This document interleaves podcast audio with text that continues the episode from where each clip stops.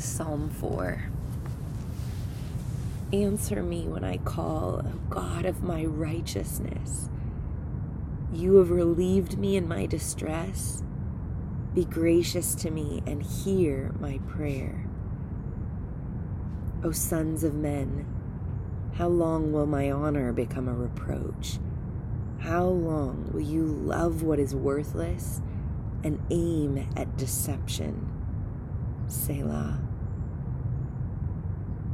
But know that the Lord has set apart the godly man for himself. The Lord hears when I call to him. Tremble and do not sin. Meditate in your heart upon your bed and be still. Selah. Offer sacrifices of righteousness and trust in the Lord. Many are saying, Who will show us any good? Lift up the light of your countenance upon us, O Lord. You have put gladness in my heart more than when their grain and new wine abound.